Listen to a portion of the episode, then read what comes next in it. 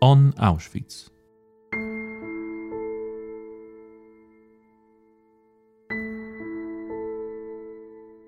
The history of Auschwitz is exceptionally complex. It combined two functions a concentration camp and extermination center.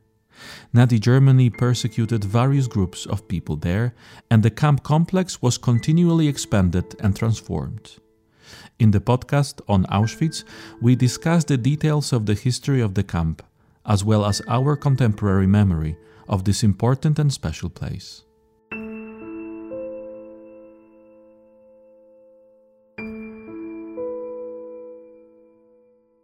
In the second half of 1944, due to the Red Army successes and the advancing Eastern Front, the SS authorities in the German Auschwitz camp decided to evacuate some 65,000 prisoners to camps in the Reich interior. At the same time, they began to destroy the evidence of the crimes committed in the camp. Dr. Jacek Lachendro from the Research Center of the Museum talks about the last period of the operation of Auschwitz. The date of the liberation of Auschwitz, 27th of January 1945, is regarded as the camp's closing date. Were the perpetrators, the SS camp authorities, making any preparations to leave the campgrounds before the advancing front? Tak, miało to miejsce już niemal pół roku przed ostateczną likwidacją obozu, kiedy armia sowiecka Yes, nearly half a year before the final liquidation of the camp, when the Soviet army, following its operations in the eastern and southeastern parts of Poland, within its current borders, of course, reached the line of the rivers the Vistula and Wisłoka. These operations continued in July and August, with the front stopping some 200 kilometers from the Auschwitz concentration camp in August.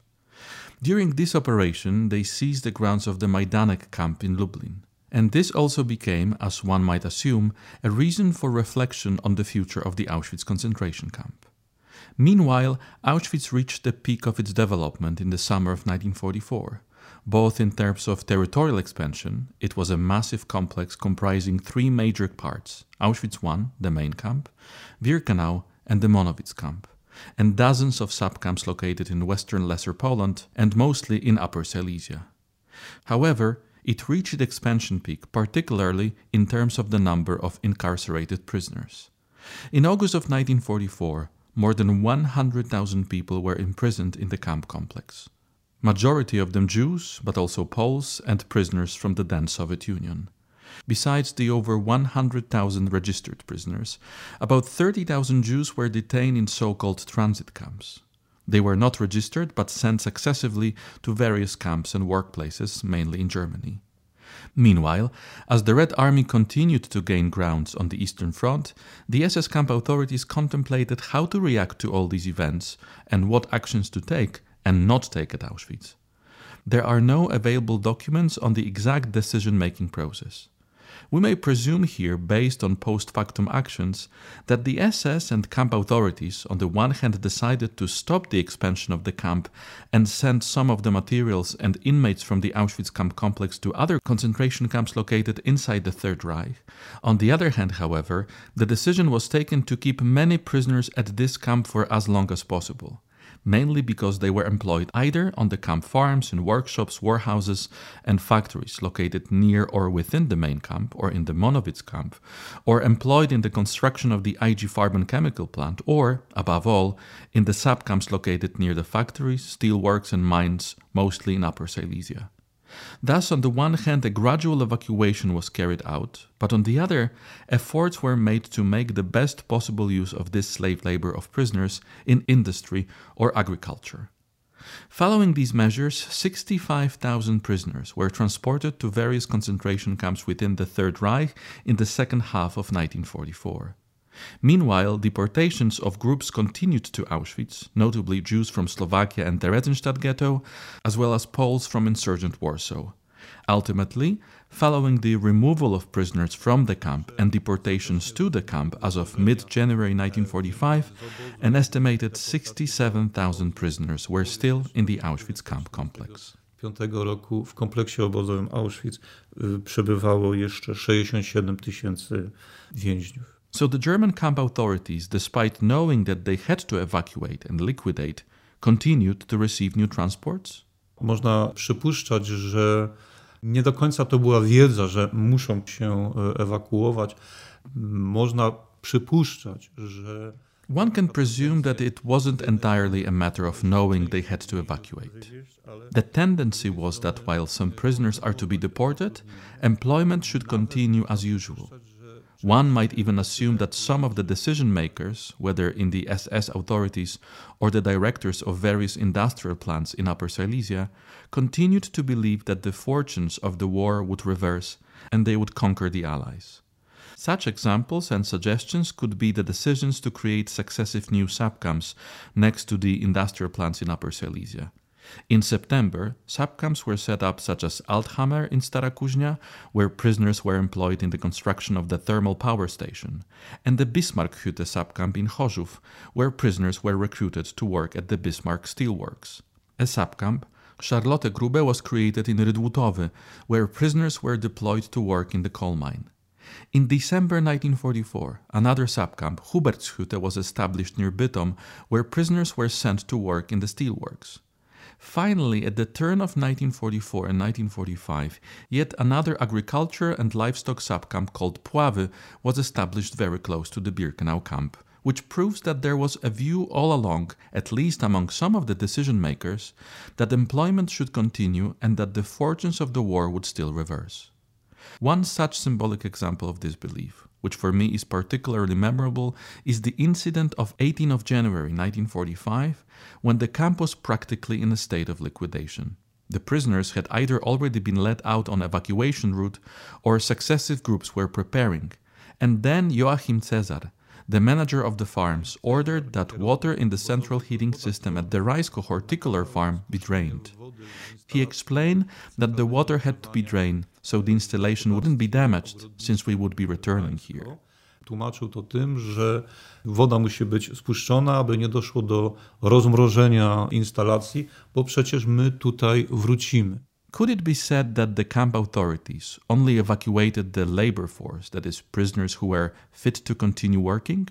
W połowie stycznia 1945 roku władze SS i władze obozowe podjęły decyzję o ostatecznym... In mid-January 1945, the SS and camp authorities decided on the final evacuation and liquidation of Auschwitz.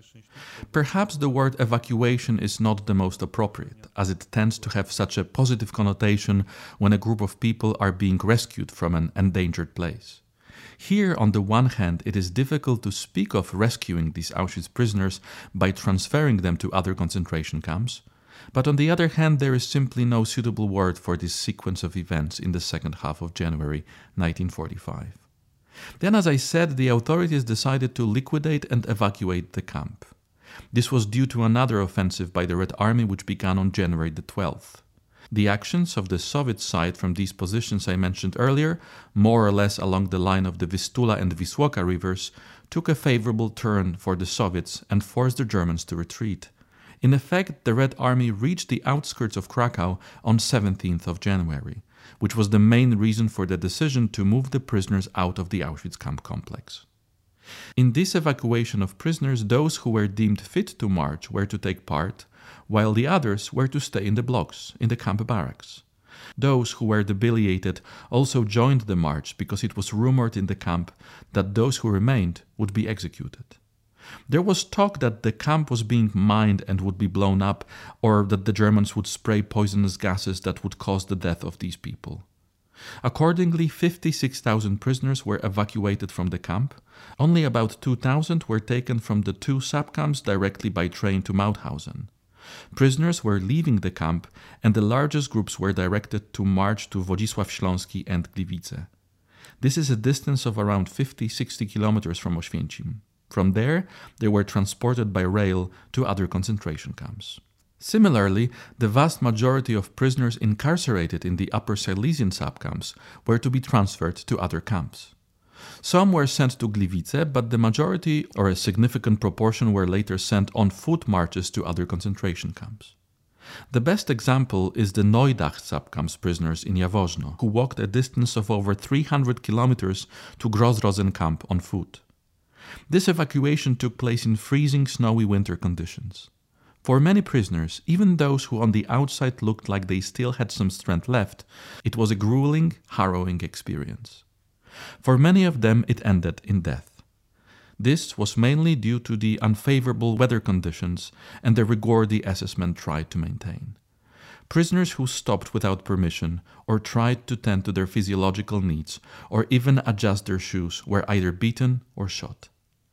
As a result, around 3,000 prisoners lost their lives in Upper Silesia and Opole Silesia. Further prisoners perished during the subsequent transport to other concentration camps. The exact numbers of those who died during the evacuation of the camp are not known. Nevertheless, it can be assumed that at least 9,000 of them lost their lives. Hence, these marches and evacuation are called marches of death.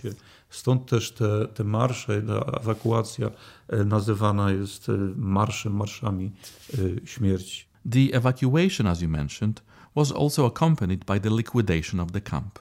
What was its purpose?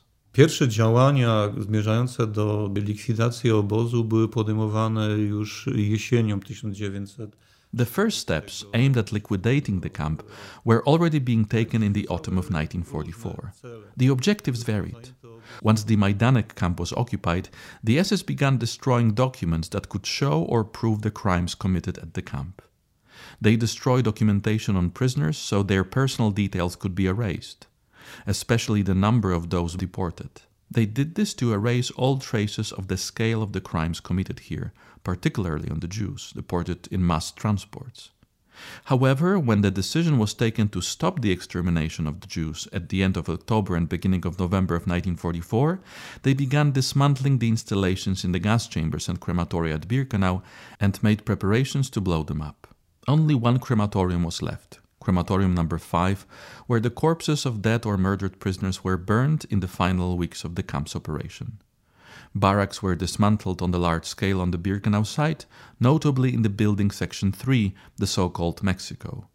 Also, the dismantling of barracks began in section B1 of the former women's camp, from which prisoners were gradually transferred to other parts of the camp.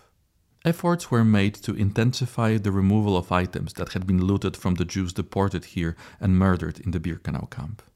The process of destroying documents, obliterating traces of the crime, and liquidating the camp was intensified in January of 1945, when a huge part of the camp documentation was burned on piles.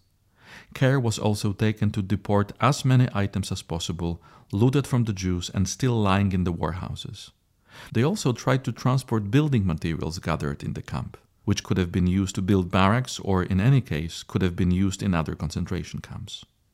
Finally, once the prisoners had been let out of the camp and only a few remained, the camp was no longer controlled and guarded by permanent SS posts but by flying patrols, who came to the Birkenau camp and set fire to the storage depot containing the Jewish property that had not been transported. It included the complex of more than 30 barracks that had it included a complex of 30 barracks that had been nearly burned to the ground, buildings of crematoria 2 and 3, or crematorium number 5 which was blown up literally hours before the Red Army arrived here. The prisoners had already demolished the crematorium 4 building as it had been heavily damaged in October 1944 during a revolt by Sonderkommando prisoners. W październiku 1944 roku mocno zniszczony w czasie buntu więźniów Sonderkommando.